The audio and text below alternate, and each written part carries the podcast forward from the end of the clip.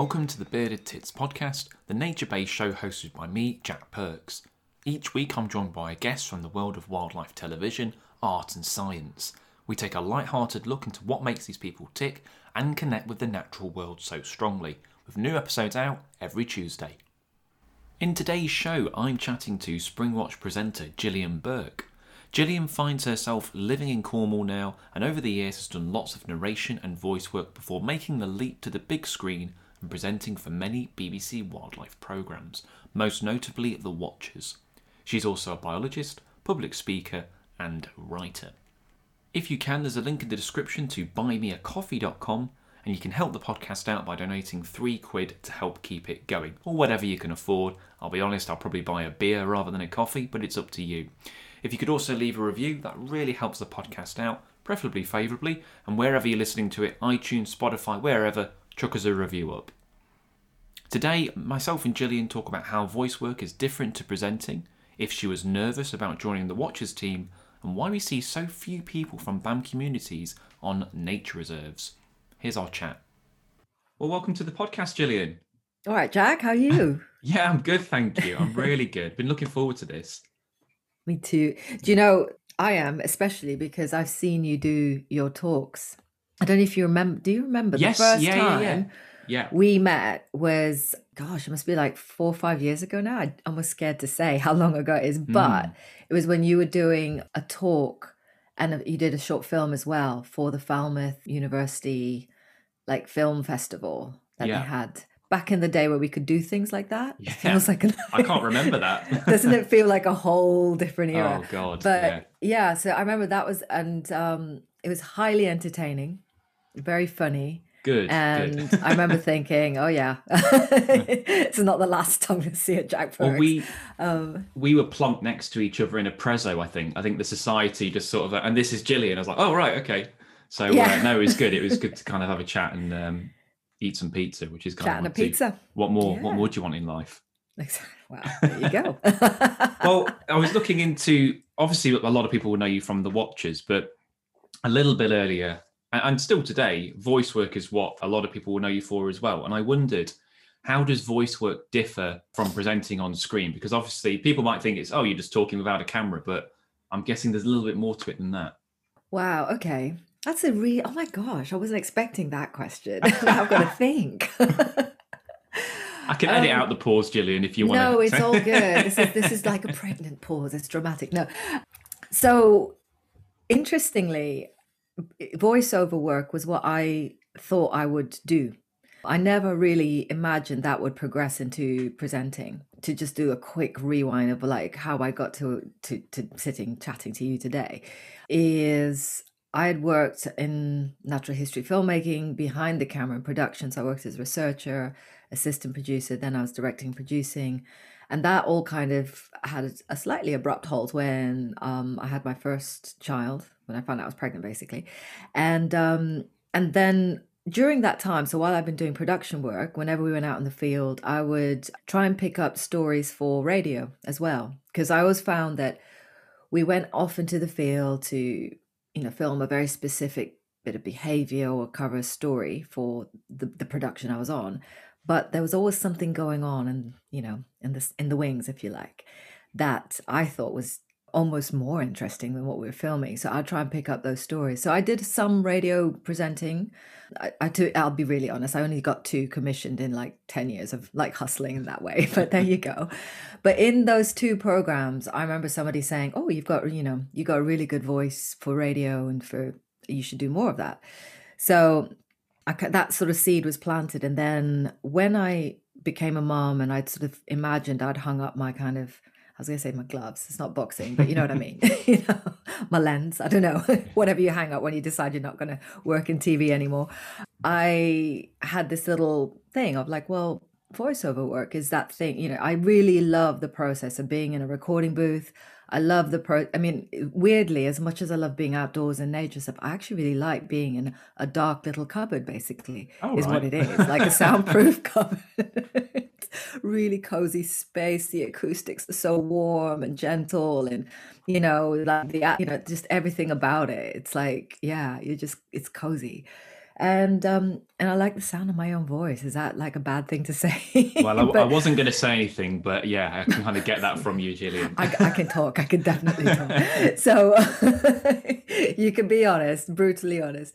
So that's kind of how it started. Is um I started doing voiceovers. I did a lot of stuff for free initially, and then off the back of sending my voiceover reel to producers and stuff, people started saying, "Oh, you know, would you do on screen as well?" And at that point, because I had worked, you know, on productions with plenty of presenters, I was like, "No way, no way!"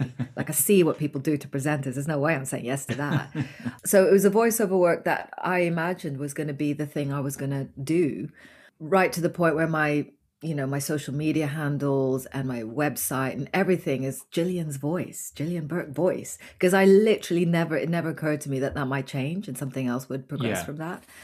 So yeah, that's kind of how it came about. And in terms of the difference, to answer your actual question, is um the difference between presenting and voiceover. It's um well, I, I mean, I described it already. You know, partly just the process of being in a recording studio, being in that environment. I love it. Um, there's something that so I'm fiddling with these earphones, they popping out.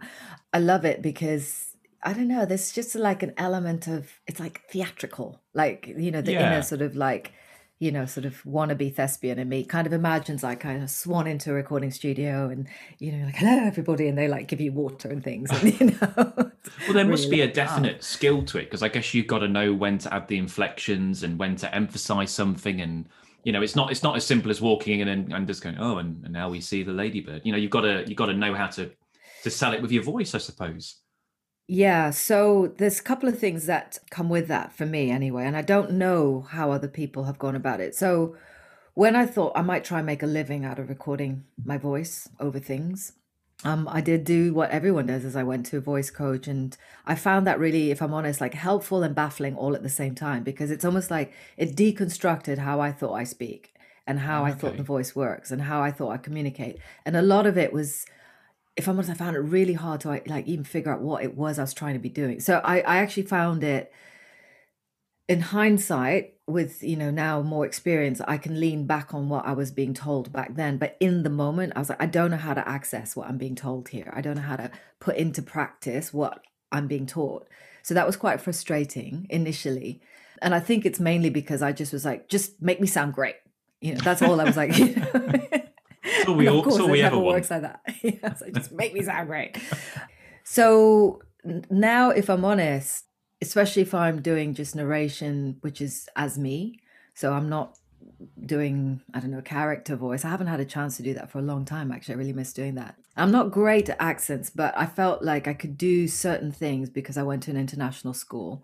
Right. So I did the audiobook for a book called The Sudden Appearance of Hope, which is like a thriller. It's like a sort of futuristic thriller set like in the not too distant future. So a lot of it could actually be real. It's really cool. Okay. Um, but there was like all sorts of voices. The, the the story starts in Dubai, and then the the hero, the heroine, who you know, um, she ends up in this crazy sort of you know journey of intrigue, and it takes her through Korea to um, San Francisco. Where she goes, Italy and you know so all these accents are coming through the book. And then right at the end literally of a 400 page novel the last 50 pages they bring in a scottish accent. And i was just like no i'm really bad at british regionals i'm not even going to attempt it i was going to say um, let's hear your scottish accent no and um and, and i just was like you kidding me so i have done like all these other voices and now i've got to do scottish it's going to sound ridiculous and everyone's going to laugh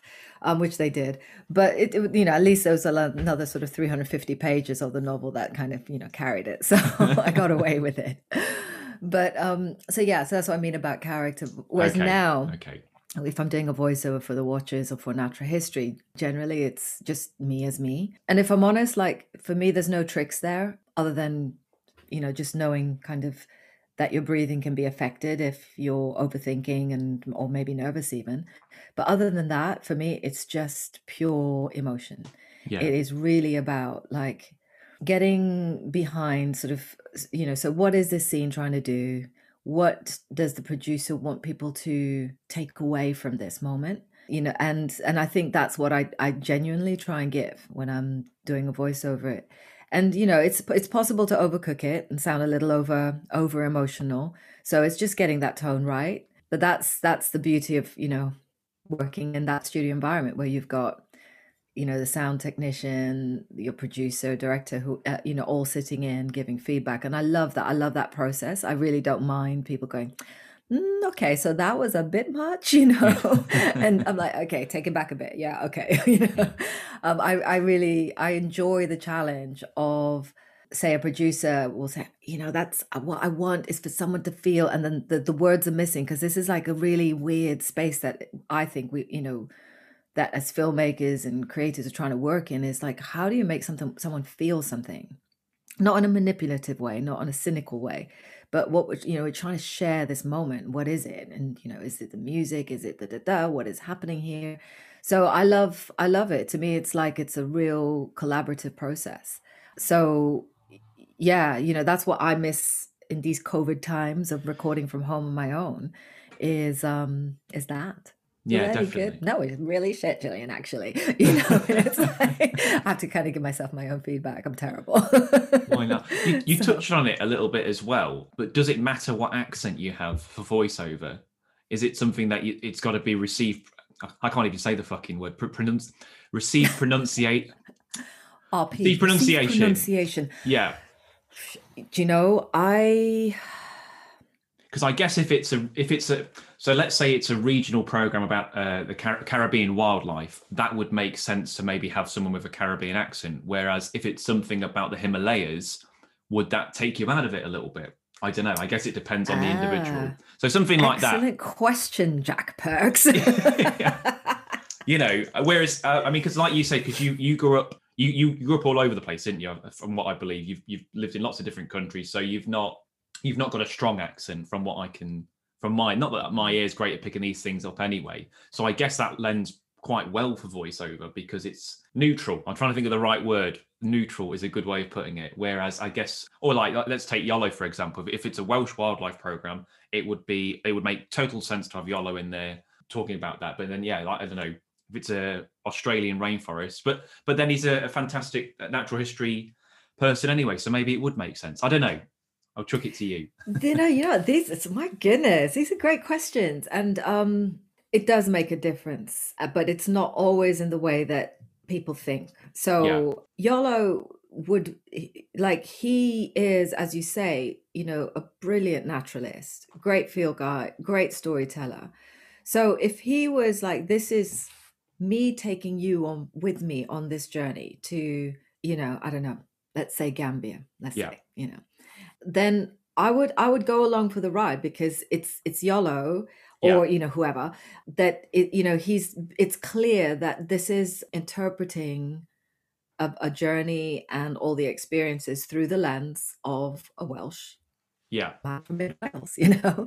Um, so that's that's okay. I think where it, for me it starts to stray into why this voice is when it's a kind of disembodied voice. It's just a voice yeah, that's narrating, and you know, it's we're we're living in these like crazy times, you know, where as like I the way I put it is literally every single earthly system is being uh, stress tested at the moment you know like from climate to individual species habitats legal systems food supply chains like the whole thing is being stress tested at the moment it's kind of scary but it's also like whoa you know so this is an interesting time because as a result and i think like as humans like we're like storytelling machines basically right?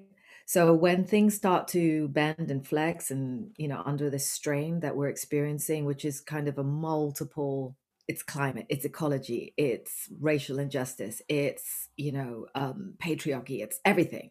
Like everything at the moment is shifting so our storytelling the way we perceive the way we you know even travel the way we everything is is, is shifting it feels to me anyway yeah, yeah. yeah. so your question, you know, say three, four years ago would have just slipped through of like, hmm, that's an interesting question, but I'm not really, you know. Now I'm like, wow, that's that's a very loaded question actually, Yeah. because Yeah, a disembodied voice that is received pronunciation talking about Australian ecology, like the land, its animals, its you know, its plants, its systems. I I don't know anymore, you know, Yeah. because it's like who owns those stories? Who owns those narratives? And because of the accent, what lens are we viewing it through? You know, and Yeah, um it's a good way of putting it. super, Yeah. super important question. You know, for me, it would be a case by case basis. I mean, I'm born in Kenya, as you as you you've done your research, Jack. Yes, I have lived in lots of places. well, I read Um, Wiki. Oh, was that it? Oh, No, no, no. I did a bit. I did a little bit more digging. like- No, I did. A, I'll give myself a bit more credit. I did do a bit more digging than that. so um yeah i mean i would say that i was born in kenya yeah. i lived there until i was 10 my family still live there i go back a lot and i've only ever seen programs about the country i was born in the country that i experienced firsthand through the lens of other people. And that's problematic because like even the naming of animals which i kind of find weird anyway but you know when you've got an elephant called david it's like who you know it's subtle but when i think about it now like i didn't question it for for years but i do sort of think oh god that's really But changed it should have had a Kenyan name rather than how a. Than a or i don't yeah. even know yeah. yeah. it's like it's actually the naming of it it's still a kind of like ownership so you know to me it's it goes real deep all this stuff Yeah, yeah, it does, yeah. like right to the point where i find that you know what we're really you know ultimately what we're really looking at is like well when we talk about connecting with nature what we immediately are doing is separating ourselves from it yeah. Because in order to connect with it we've had to be separated from it in the first place. So for me like you know just like as you start to kind of take apart like okay so who's going to tell this story? How are they going to tell it? What does this voice believe of the world? How does this voice see the world? And all those things trickle down into how the voiceless are rep- represented and the voiceless being the plants the animals the everything you Yeah. know Yeah. yeah. life on earth so it's it's a big responsibility god damn it now i'm like i'm done I'm sorry, I've got a few more to go. Yeah, sorry, oh Julie. really okay like, that's like a day's work yeah. Well, we'll go a little bit more light-hearted now because you mentioned that you um that you've lived all over the place, but you're now living in Cornwall. So I wondered what drew you uh, to Cornwall. So i'm gonna pour coffee it's gonna sound weird No, it's fine. You you go for it.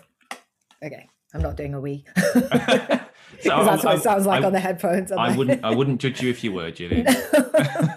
there's a coffee just to Yeah, okay. I'll drink it too, just to prove. Mm. Um, but anyway, sorry, that's very inappropriate.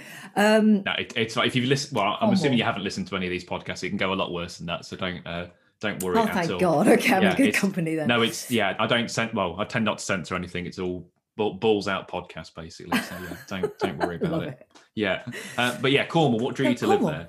Yeah, Oh God. Okay. Okay. Okay. There's there's no sensible answer to this question. I, I kind of say it was the best decision I never made. So I I basically followed my heart to Cornwall. Like my ex has um wanted to live down here. He's you know was sort of surfing and all this stuff. So yeah, so that's how I ended up here. So it wasn't really like a, a kind of well thought out decision to be honest. yeah, Um, I didn't know anyone down here. I had obviously like a lot of people visited a lot, spent a lot of time down here, but you know, I quickly learned that's not really that is Cornwall, obviously, but there's a lot more to Cornwall than that. yeah, So I ended up staying because my kids basically by the time you know the ex became the ex, they were pretty settled in school. Yeah. So Yeah. I was I just was like, well, I don't know what to do. But actually, if I'm honest, I really like it here. But I used to. I can't remember if I told you, I used to live in Falmouth. So I lived there for um, yeah. for three years. So I do I do miss. I'd love to. I've got to try and twist my wife's arm to um to get back down there at some point, maybe. But yeah, I, I did love the thing. People and you probably sympathise with this a little bit. Everyone thinks it's always sunny, but it's it's quite miserable from. Well, all year it can be anyway. There's a it can be quite. It's uh, I forget what the t- is it mizzle they call it down there, where it's just like that real fine rain. Like you do get you can get like a, a week of nice sun in the summer, but it's a lot of rain. I found when I lived down there. Do you know what the Cornish Tourist Board will not thank us for this? But No, the, the bit that I find sad and funny at the same time is that we tend to get that really amazing kind of hot, sunny weather about a month before the summer holidays begin. And Yeah. literally the day the schools break up, it's just, it pisses it down. Yeah, it does. And then it'll just piss it down through the summer until like about the last week of September, first week of October. And then we Yeah. just get that amazing burst of sunshine. And then October feels like summer again. yeah. Um, I've been on the beach So, in yeah. February. I remember it being sunny enough to lie on the beach in Feb and, and the sea's gin clear. And I'm like, what is going on? And then when it gets to May, June, it's fucking awful. So it's, uh, yeah. I don't know. Yeah. It's a, it's a weird one. I always ask this every, because I've had quite a few ex Falmouthie people. Have you done Club I before? Have you been there? Do you know about Club I? I'm asking all the hard hitting questions in this, uh, in this podcast, Gillian. I have been known to frequent Club. You actually? Oh my goodness. Oh my god! Do you know? Oh, I don't even know. I should be admitting this. Um, as as one gets older and wiser, um, one tries not to end up in Club I, but every now No, and yeah. again, um, oh god! Now I feel really nostalgic because like there's been none of this like for a whole year. Yeah, I know.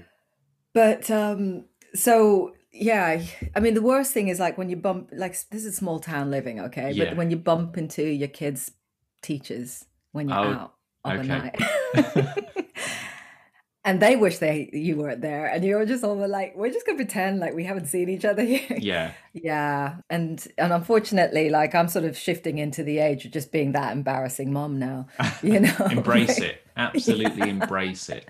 But, But, you know you know what? Club i's got quite a, a healthy natural history alumni. Like i know steve backshall's been in there. I know lizzie daly's. Obviously she used to live there. So there's quite a good number. I mean they're probably not aware of all these uh, wonderful people that have been in there but they should have a plaque on the side photos on the wall. yeah they should do i think so yeah I, I used to enjoy that place far too much when i lived down there and um i don't know i think i'd be the kind of the weird guy by the back of the wall with a pint now i'd be a little bit um too old for it but i don't know i say that you get a couple of beers in you and you're like yeah Exactly. I'm young I was just again. I watching can you do go, this. I know you. I've got you know the measure of you. yeah i could do that I really struggle with how to to say, well, you know, quite often if I'm doing like I don't know a talk or something, and it was like, oh, well, how do we, you know, introduce you? And- And I'll always say, okay, well, you know, Gillian, okay, so I it literally, it's like I can never settle on one thing. So sometimes Yeah. it's broadcaster, sometimes it's TV producer, sometimes it's presenter. Uh, but I'll say biologist because I'm like I need to explain why, you know, like why I'm here, right? But then I'll qualify going, but I haven't actually, you know, done, been in like active research for about two decades. So I'm not really sure I, I deserve the title anymore. But anyway, Yeah. biologist, there we go. And then almost inevitably, I'll go through this long explanation of how I think they could introduce me. And then they go, a lady who is naturalist, Gillian. And I'm like, oh my God, I'm not a naturalist. You know, that's like- and I've seen it in print. I've seen it like, and I just literally, I just die a little death every time I see my name and someone says I'm a naturalist because I'm not. Like, okay you know, he said, Iolo's a naturalist. I mean, it's because for all sorts of reasons. It's, um, so i guess the definition of that then is that a naturalist is someone who's like deeply has got a very deep knowledge of lots of things in nature. I guess that's the kind of broad term. Whereas you're interested in nature, would you say, but then you don't know every little bit about, say, a ladybird's leg or something like that. Is that a fair way of putting it? Or So a ladybird's leg, I would say that's straying into biologist tem- Okay, uh, okay, territory. okay. Knowing all the different types of ladybird and knowing when they're on the wing and when they're in their larval stage, that's more of a naturalist. that's a nat- okay. I'm so a naturalist is someone who doesn't need a degree, in my view, or Yeah. any formal education, but this is someone who, by virtue of spending time Yeah. observing, recording, observing, recording, reading, observing, recording, reading over Okay. a, a vast amount of time, acquires this incredible knowledge of the individual components of a system and um, and how they all fit together how they fit together starts to stray into ecology, like the connectedness of everything. And then if it's down to, well, how does a ladybird move its leg? How does it power its wing? How does the air uh, uh, flow over its wing to get it airborne? That starts to, you know, go into biomechanics and Yeah. biology.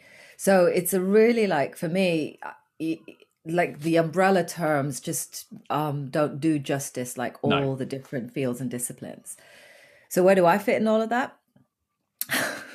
I still don't know. I don't think any of us um, do half the time. No. yeah, exactly. Yeah. I, I'm just someone who's, I guess, very curious and also someone who is really determined to break down the barriers or perceived barriers between what people think is oh well i couldn't possibly know that because that's science yeah or that's like you know what what clever people do when they go to university. I'm like no not at all.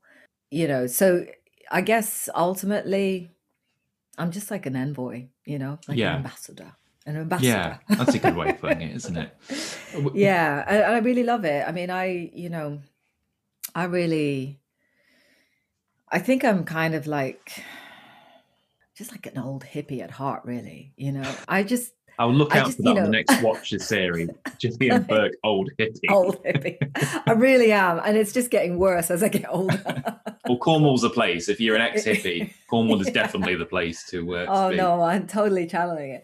Because I genuinely, uh, you know, there was a time when I keep this all hidden away, the kind of like the stuff that I do, which is in like my little sort of homage to, you know, to the, the, I don't even call it the natural world anymore because I really want to try and like re-educate myself and how I use language so that this idea that you know we're reconnecting with the world or the natural world i'm like no we're in it this is yeah. it we are it you know yeah, yeah. um so like for me like if i get in the water if i get in the sea that that for me is like a spiritual moment because i genuinely feel or i like to take a moment to think about, oh my God, I can't believe I'm sharing this. But anyway, I take a moment to think about the energy it's taken for that swell to reach me, the wind to reach me. Yeah. And so for me, that's like on a kind of physical, scientific level, that is true. But like it then starts to become like more of a spiritual experience because I'm like, oh my gosh, like I am literally connecting with something on the other side of, you know, the Atlantic, whatever ocean I'm in. And like, I'll take it a step further. I haven't been, uh, well, the two oceans I sort of feel like I know are the Atlantic and the Indian Ocean. Atlantic because I live here, Indian Ocean because I grew up in Kenya. And um, and my my grandmothers came from Seychelles, so that's very Indian Ocean. Yeah. Um, and to me, the quality of the energy, okay, guys, get ready for this. I'm literally can't believe I'm saying it. Is that the Indian Ocean is like mother energy and the Atlantic Ocean is like brother energy. So okay. they're different. Then, you know, it's not just all seawater that's, you know, got different salinities. And of course you can measure it in those ways, but to me they are still different. Like, and I don't know how to express that beyond, you know, one has mother energy, one has brother energy.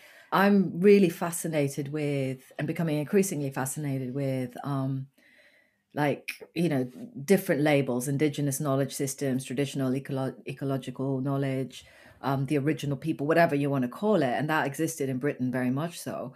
I'm really fascinated with, I guess, what is animism. You know, the kind of the the the, the belief and knowledge systems and the way of understanding the world, which um, imbued everything with characteristics in life. You know, in a way that we, well, I haven't been educated in, you know, in the system I've been educated in. I haven't been brought up to think that way, but realizing that actually I was kind of born that way yeah. You know, I really felt this before I had the words for it. And then I, I felt like I had to hide it away because it wasn't very scientific. And now I'm sort of going, oh no, you know, I'm bringing this back, you know, because I, think, I, I find it fascinating. Yeah, I think that's a really interesting way of putting it because I've spoken to a few. I spoke to David Lindo before, and he he's, he describes it as having the force, like he can predict oh, really? when birds are going to turn up. Yeah, he's like a, a birding Jedi. And a few people have had things, but yeah, and I think they are because they're in this scientific community, they're ashamed in a way to say that. But I guess whatever uh, whatever it is, you know, if it's working for you, then don't be ashamed of it. Just embrace it. Okay, I'm going to flip the tables on you and ask okay. you about that. Do you get that when you're, you know, fish whispering, whatever you call it?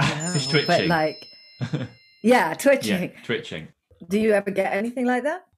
You can say no. no, no, I'm just trying to think really. I'm trying to way to describe it. I mean, there's certainly a joy. I don't know if it's it could be spiritual, I suppose. It, I, I, and this might be more of a mental health thing, but it, there's a there's a recharge. It's like um, exhaling.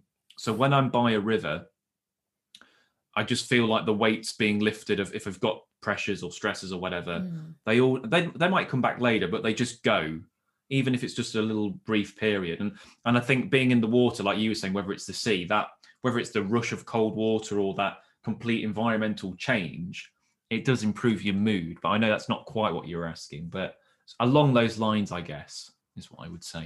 So after this, I'm going. I'm going to try and do some spawning pike. Not not do. I'll reword that. Go and film. join join in. I'm going to join in. Um, I'm going to film some spawning pike hopefully um, this afternoon. But um, so I'm quite looking forward to that because I've not been in the water properly this year yet. So I uh, I can't wait to do that. I was asking you because Chris Conroy, who I'm sure you know, he's I, um, yeah, I do know Chris. friend yeah. of the watches and responsible for pretty much all the amazing summer footage we get. Um, I remember doing a day of filming with Chris where we were going to lay down sort of um, little um, GoPro cameras in the gravel beds. yeah, I saw that film. Yeah, yeah. Yeah, and I tell you what I just found so fascinating was that there was something going on which was beyond Chris's kind of science head. Like he was reading the water, reading the gravel Yeah. bed, and and was his ability to predict where those salmon are going to spawn, not just where they're going to spawn, but where they're going to you know carry out certain types of behavior is phenomenal and that is that's what i'm talking about you know? That's the that's the the hippie side of things you know? Yeah, where you start to be able to read something and you can't even under- explain how you know what you know. And so that's where I think, you know, as anyone who's interested, whether it's because you're doing a degree or you're, you know, a filmmaker, photographer, just someone who wants to have that benefit of being out in the natural world, like pay attention to that sort of sixth sense because there is there's real value in that. And that's something that in a sense has kept humans going for as long as there have been humans. So, you know, would be would be wise to not not lose it because it doesn't sound scientific. yeah. Um, no, I mean, you know, the science has absolutely is very very important, but you know, I feel like it could be balanced out a bit more. Yeah, no, I agree, definitely. And uh, we've we've mentioned the watches a couple of times now, so I wanted to talk about when you joined because was it were you anxious at all? Because it's obviously this become this kind of institution, and obviously at the time, uh, I know you started before Martin left, so it wasn't like Martin got when you came in. It was there was a bit of a mixing there, but there were a few. Um, hardcore fans who were quite vocal maybe they didn't know all the facts behind it uh, about him leaving and you joining. But was there any any pressure? Were you worried at all, or was it just roll up and and kind of crack on with it? Sorry, I'm trying so hard to suppress my laughter. Hell yeah. Yeah. Um, I bet. I bet. um, okay, so I've been asked this a lot actually recently. yeah. Well, I'm sorry to Um, bring it up again. No, no, it's all right. It's all it's all good. Um, it's partly annoying because my earphones keep popping out. But um, so when I when I joined the Watches, um, I wasn't really desperate to be a presenter. What I was desperate to do was to try and get on TV, the the the, medium that I understood and, to be honest, had the only real experience of in my professional life. I was I was really keen to start um, telling more honest stories about the state of the environment. So, so there's a little bit of backstory here. So, uh, you know, like I said, I'd worked in production behind the camera, and I never wanted to be a presenter because my my understanding of the It's, role and it's the way funny how many presenters say. Sorry to interrupt, but it's funny how many presenters say that. very, very few ever say, "I always wanted to be a presenter and I became a presenter." It's always some hodgepodge circumstances It's that yeah, find their way to it. yeah, yeah. That's called life. Yeah. Is that what that is? Yeah. Um, so yeah, so I I I always felt that you have much more editorial control um, behind the lens, and I, I- to be honest, I think that's true still. Um, but what happened is once I'd had kids, I really thought that I was never going to be working in media again. I couldn't see how I was going to make the two things work. Um, but as as my kids got sort of to school age and a bit older, and at this point, um, I was single, so I was definitely like, okay, how am I going to make this work? Um, I had a couple of things that happened. Um, I had started, so I, this I'd moved down to Cornwall by this point.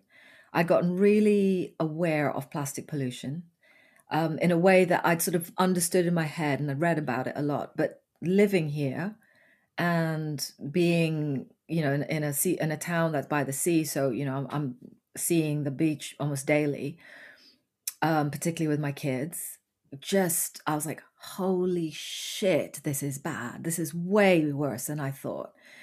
And um, and for, for the for, my first response was well i'm just going to do what like any concerned citizen does which is i'm going to write to the council because surely surely you know so i became this like total nuisance caller with cornwall council and it got a bit ranty i won't lie um and especially about dog poo bags hanging Yeah, in yeah, yeah. hedges That like baffles what me. anyway Yeah.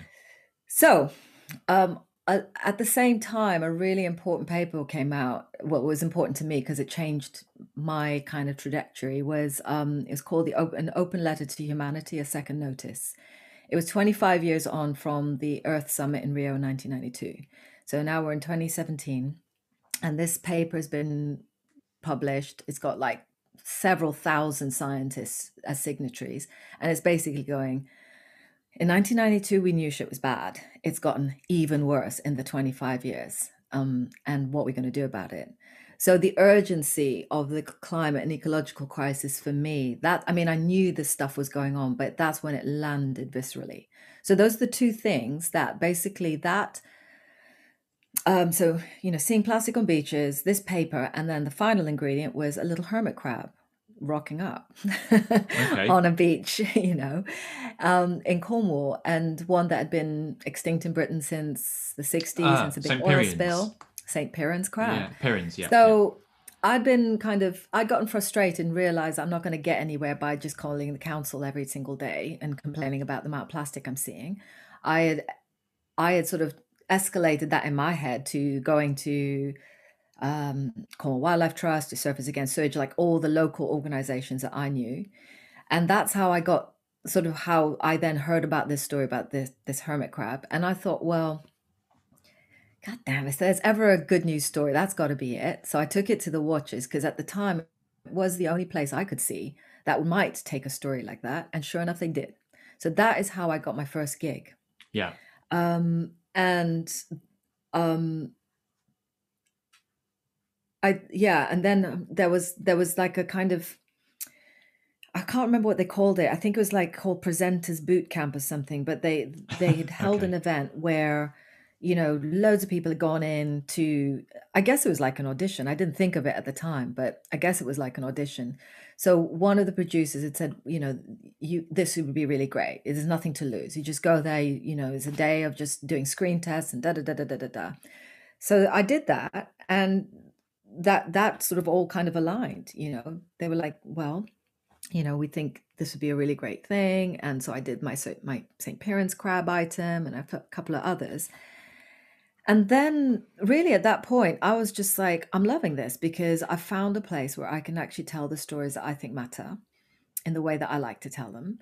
And when the whole kind of um, when when everything kicked off, and I think it was on, mainly on Twitter, Yeah. like yeah. that was what I was not prepared for because in my mind I was like, well, I've done a biology degree. I've worked in this industry for 15 years. I I was born like, you know, in an environment where there was no question like, you know, my mom worked for the environmental program, my dad was very outdoorsy.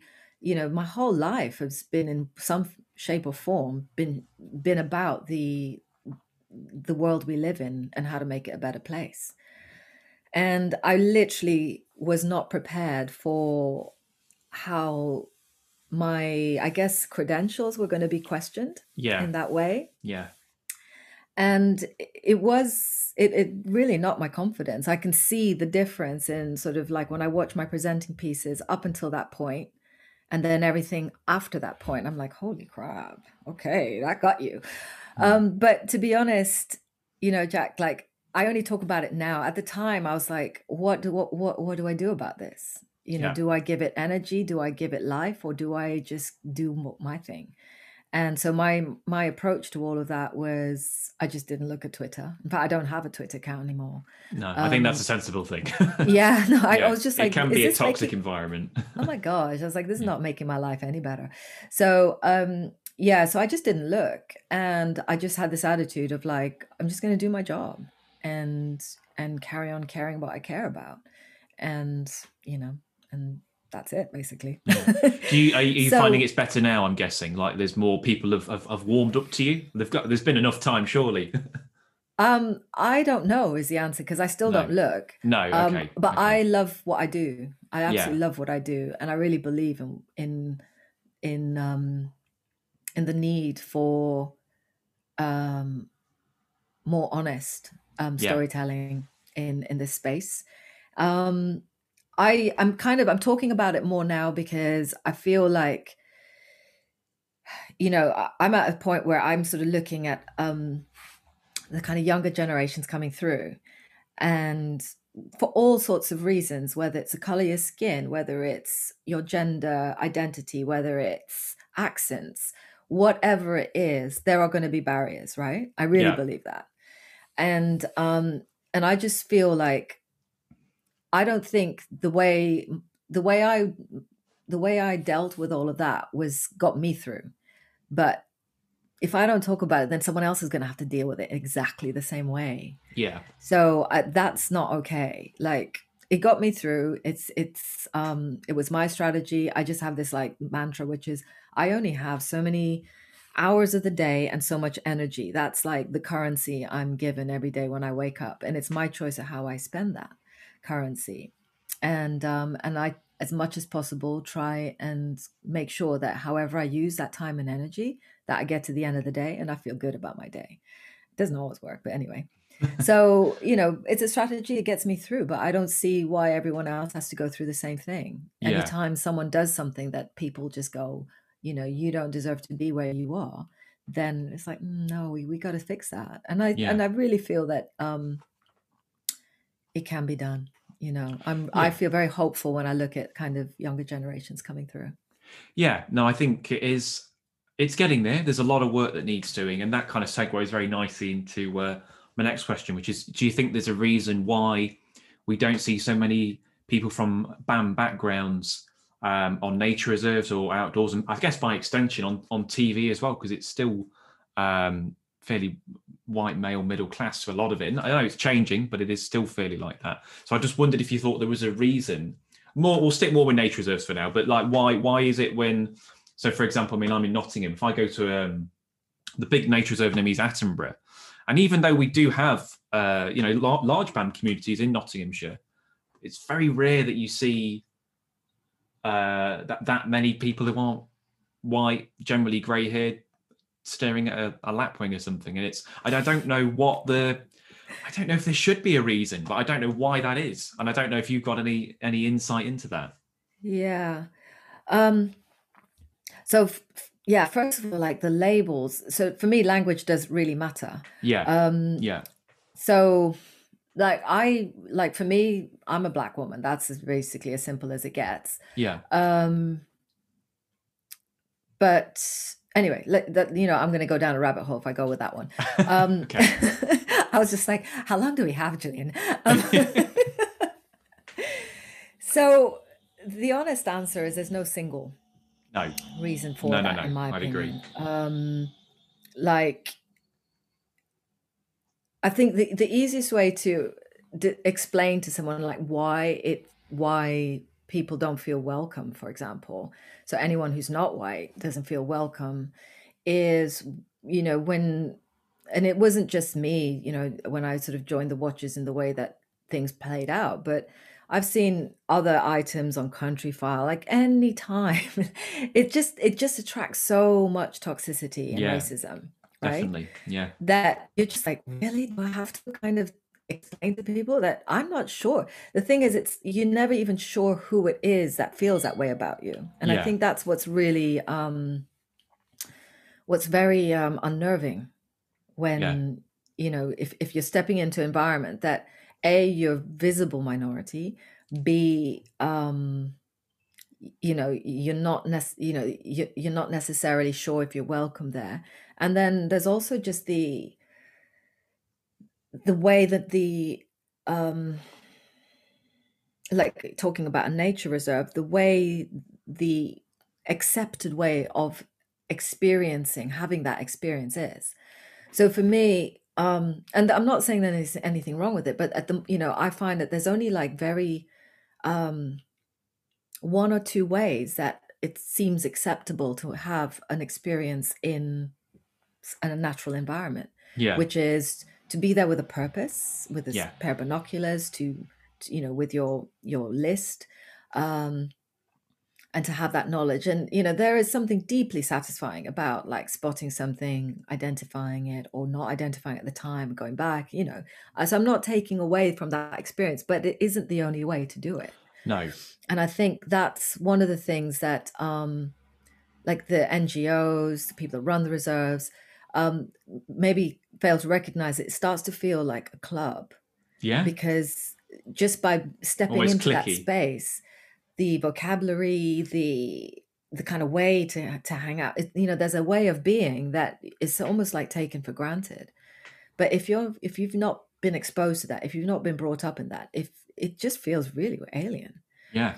So Yeah, yeah. there's there's all you know the barriers are ob- you know they're very obvious barriers they're very upsetting and deeply upsetting barriers that are systemic um and we can go on and on about that um but you know one of the things that I like to talk about is just even the you know it kind of leads back to what we were talking about earlier um which was the different ways of understanding how the world works around you Yeah. and when I say the world I don't mean like you know the, the kind of human made world I mean the whole world Yeah. and um, one of the examples I use um, about my personal experience, because that's the thing I can speak with the most authority, Yeah. Of course. is I was born in Kenya. I lived there until I was 10. My family moved to Austria because my mom worked for the United Nations. And then at 18, I came to Britain. So I had this kind of, you know, kind of childhood and adolescence in three parts, essentially. Um, and now I live in Britain. It's now where I've lived the, for the most of my adult life, actually my whole life now. And um, and I present on a program about British wildlife. However, I still feel like I speak a second language when it comes to my ecological lit- literacy. Yeah. So, um, an example is like I like an oak tree and a hazel. So, if I try and you know, if I think about what those trees are, the best I can do in my brain is the outline of the leaves. Okay. Okay. And in fact, the oak I see in real life, the hazel, the image I've got in my head, is actually a, um, an illustration. It's a drawn image. It's probably something I've seen in a book somewhere. Yeah. I don't conjure up a real hazel leaf when I No. think of hazel, right? So rewind to my childhood. Like right now, if someone and I actually don't even know what the um real English name for this tree is, but it's what we call monkey nut tree. It's not peanuts, but it, what we call monkey nut trees in Okay. Kenya. The English name in Kenya. Um, I can tell you right now what that tree smelt like. I know what the seeds feel like. They're covered in like fur. I know that when you peel off that fleshy, furry layer of seed, there's a hard nut inside. And when you crush that open, it smells like pepper. I know what the leaves smell like when you crush them and they've got furry underside. I know what the bark looks like and it's always covered in lichen. Um, I have so much detail because I grew up in that environment and I was allowed to roam in that environment. Whereas I don't have that of that level of detail of anything in, in a British landscape. Yeah. So that level of separation exists even before you're hitting into the kind of the identity politics stuff, you know? yeah. And I think to me, like that's why I, I kind of really struggle with the labor art, because I'm not a naturalist. I can't walk into a British landscape and just reel off what everything is. You know, I've learned a lot, but it's still like a second language. I still have to like pause for a moment and just reach for the word in my head, the name in my head, whatever's Yeah. going on, you know? Whereas um and then the, the irony is because I left when I was so young, I don't I have the experiential information in my head, but I don't have the names for things in my head No. for Kenyan wildlife. No. So, you know, I know what a lot of things smell, taste, and feel like, but I can't tell you what they're called. No. Well, you sound a here bit I like a kind of know the names. I know, You like I know the names of stuff, but I can't tell you what they smell, taste, and feel like because I never had that childhood experience. So when we're talking about making the, the natural world more inclusive, I think for me, that's the level I want to be working at. You know, if I'm going to take a group of kids out, I'm like, okay, forget the names of stuff. Let's figure out what this smells, tastes, and feels like. Yeah. Obviously, if it's not poisonous and all that stuff, and do a health and safety kind of risk Yeah, yeah, assessment. yeah. But you know what I'm talking about. I guess it's just uh, igniting that spark, isn't it? Just just Mm. get them, and um, and I think that's true as well. And I, I, I should I was really bad because I have talked to other people on the podcast about this. I can't remember who it was, but uh, it's interesting that you say there are levels of interest. So uh, people assume, right, you've got to know everything. You've got to know what bird that is, what bird that is. But surely, if someone is just walking with their partner or their family, and they go, "Oh, look at that," you know, it's, let's let's say it's a golden eye, but look at that duck, and they're enjoying it, then that's good as well because they're a person out enjoying nature. It doesn't matter that they they don't know exactly what its name is and they don't know its scientific name. They're still experiencing that and enjoying it, and they may very well remember that. And say, "Oh, do you remember when that duck did that funny dance, that display?" But Mm. surely that's that's just as important.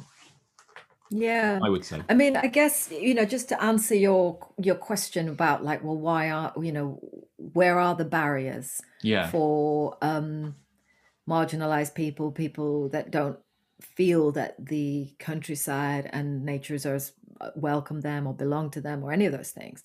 Um, you know, there's a place to tackle that for sure. Um, but you know, I'm I'm very you know, here's the old hippie again. I'm very much of the mind that um, you know we we arrive in this world without the identities of race and gender or any of those things. We're just like you know, kind of souls, right? Yeah. and um and of course the way that we get labeled the way that we identify will affect right from the get-go our opportunities in life um, how we're going to get treated how well you know our social mobility you know all those things our health like everything. It does so it does it's not that it doesn't matter. It really Yeah. matters.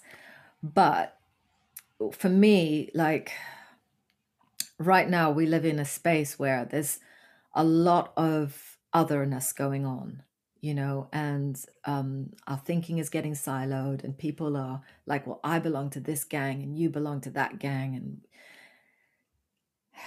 and I, I i don't know what to do with that because like in my Yeah. heart i'm like okay you know i know that like on a soul to soul level that you know when i'm out and I want to just share an experience with someone, like for me, this is how I'm going to do it. It's like, you know, if it's with kids, I'm like, let's make mud pies and Yeah. decorate them with leaves and find seeds and da da da da da. And in that experience, I know they're learning something because that's how I learned. And I realize that I actually have an amazing knowledge of, you know, the detail of things because I spend so much time playing like that. And I'm like, that's really important to me that if I have that opportunity to interact with children and, you know, not obviously COVID, but, you know, when I go into schools and all that sort of stuff, yeah, yeah. then I'm like, let's not worry about like how, you know, the bird feeders and how many birds are coming to the bird feeders. That's great stuff. I'm not saying it isn't, but let's like really get this stuff in, you know, like what it smells, tastes, and feels like. Yeah. Nature And bathing. Is it nature bathing? Is that the term or It's eight- yeah, eight there's, there's words for it, Yeah, or yeah, you know, yeah. but it's kind of what we do. It's what humans. That's what we do. Yeah. And um, so you know, for me, that's like the level that, um, yeah, you know, that's where like my soul's like, okay, you know, we're connecting, and Yeah. and then everything else, of course, there's work to be done. Definitely. No, I, I know it's not it's not a simple question, and um, if you not not that I'm not trying to be a pun, but it's not black and white, is it? It's it's shades of grey, isn't it? So I think that's uh, that's the way to look at it. Well, I'm going to end on this on this last question, and maybe this might bring the hippie out in you. But if you could speak with a teenage Gillian, uh, what would you say to her? Probably go to Club Eye less, I would imagine. Don't smoke. did you used to smoke? Did you, or Oh, still do maybe? No, I don't anymore. I managed to okay. kick it after my second was born, but Yeah. um, yeah, that was dumb. yeah. I was really pointless. Um, um, yeah, but that's it. Good advice. Okay.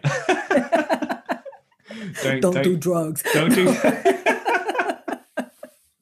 oh yeah, yeah, yeah, yeah. yeah. Yeah, exactly. oh god. Well, look, um, it's been an absolute pleasure to have a have a good sit down and a chat with you, Gillian. Oh, thanks so much. I love these and um, really enjoyed having a chat with you, Jack. No worries. Look, And, take- and enjoy. I hope the, the, the Pike perform. so do I. So do I. Good luck We'll with see. that. Fingers crossed. So look, Yeah. take Might care. we even see that on the watches? But, well, who knows? that was the amazing Gillian Burke. I, I edited a bit out, but there's a bit halfway through where a postman knocks and gets a little bit arsy, and I nearly thought I was going to see Gillian wrestling him. It's on the YouTube version though, so if you want to see that, check out the, the YouTube channel, uh, Wildlife Exposed TV. That's where we put all the the face to face interviews, and uh, it's just quite a funny moment halfway through. But it didn't really work for, for the podcast bit. It's always a pleasure to catch up with her uh, and talk about a variety of subjects. So great to see that she's doing really well. Don't forget you can follow us on Twitter at TitBearded and on the Facebook page The Bearded Tits Podcast. Next week, I'll be talking to One Show and Countryfile presenter Joe Crowley about his journalistic work into the amount of raw sewage entering British rivers. This has been the Bearded Tits Podcast. I've been your host, Jack Perks, and I'll see you next time. Cheers.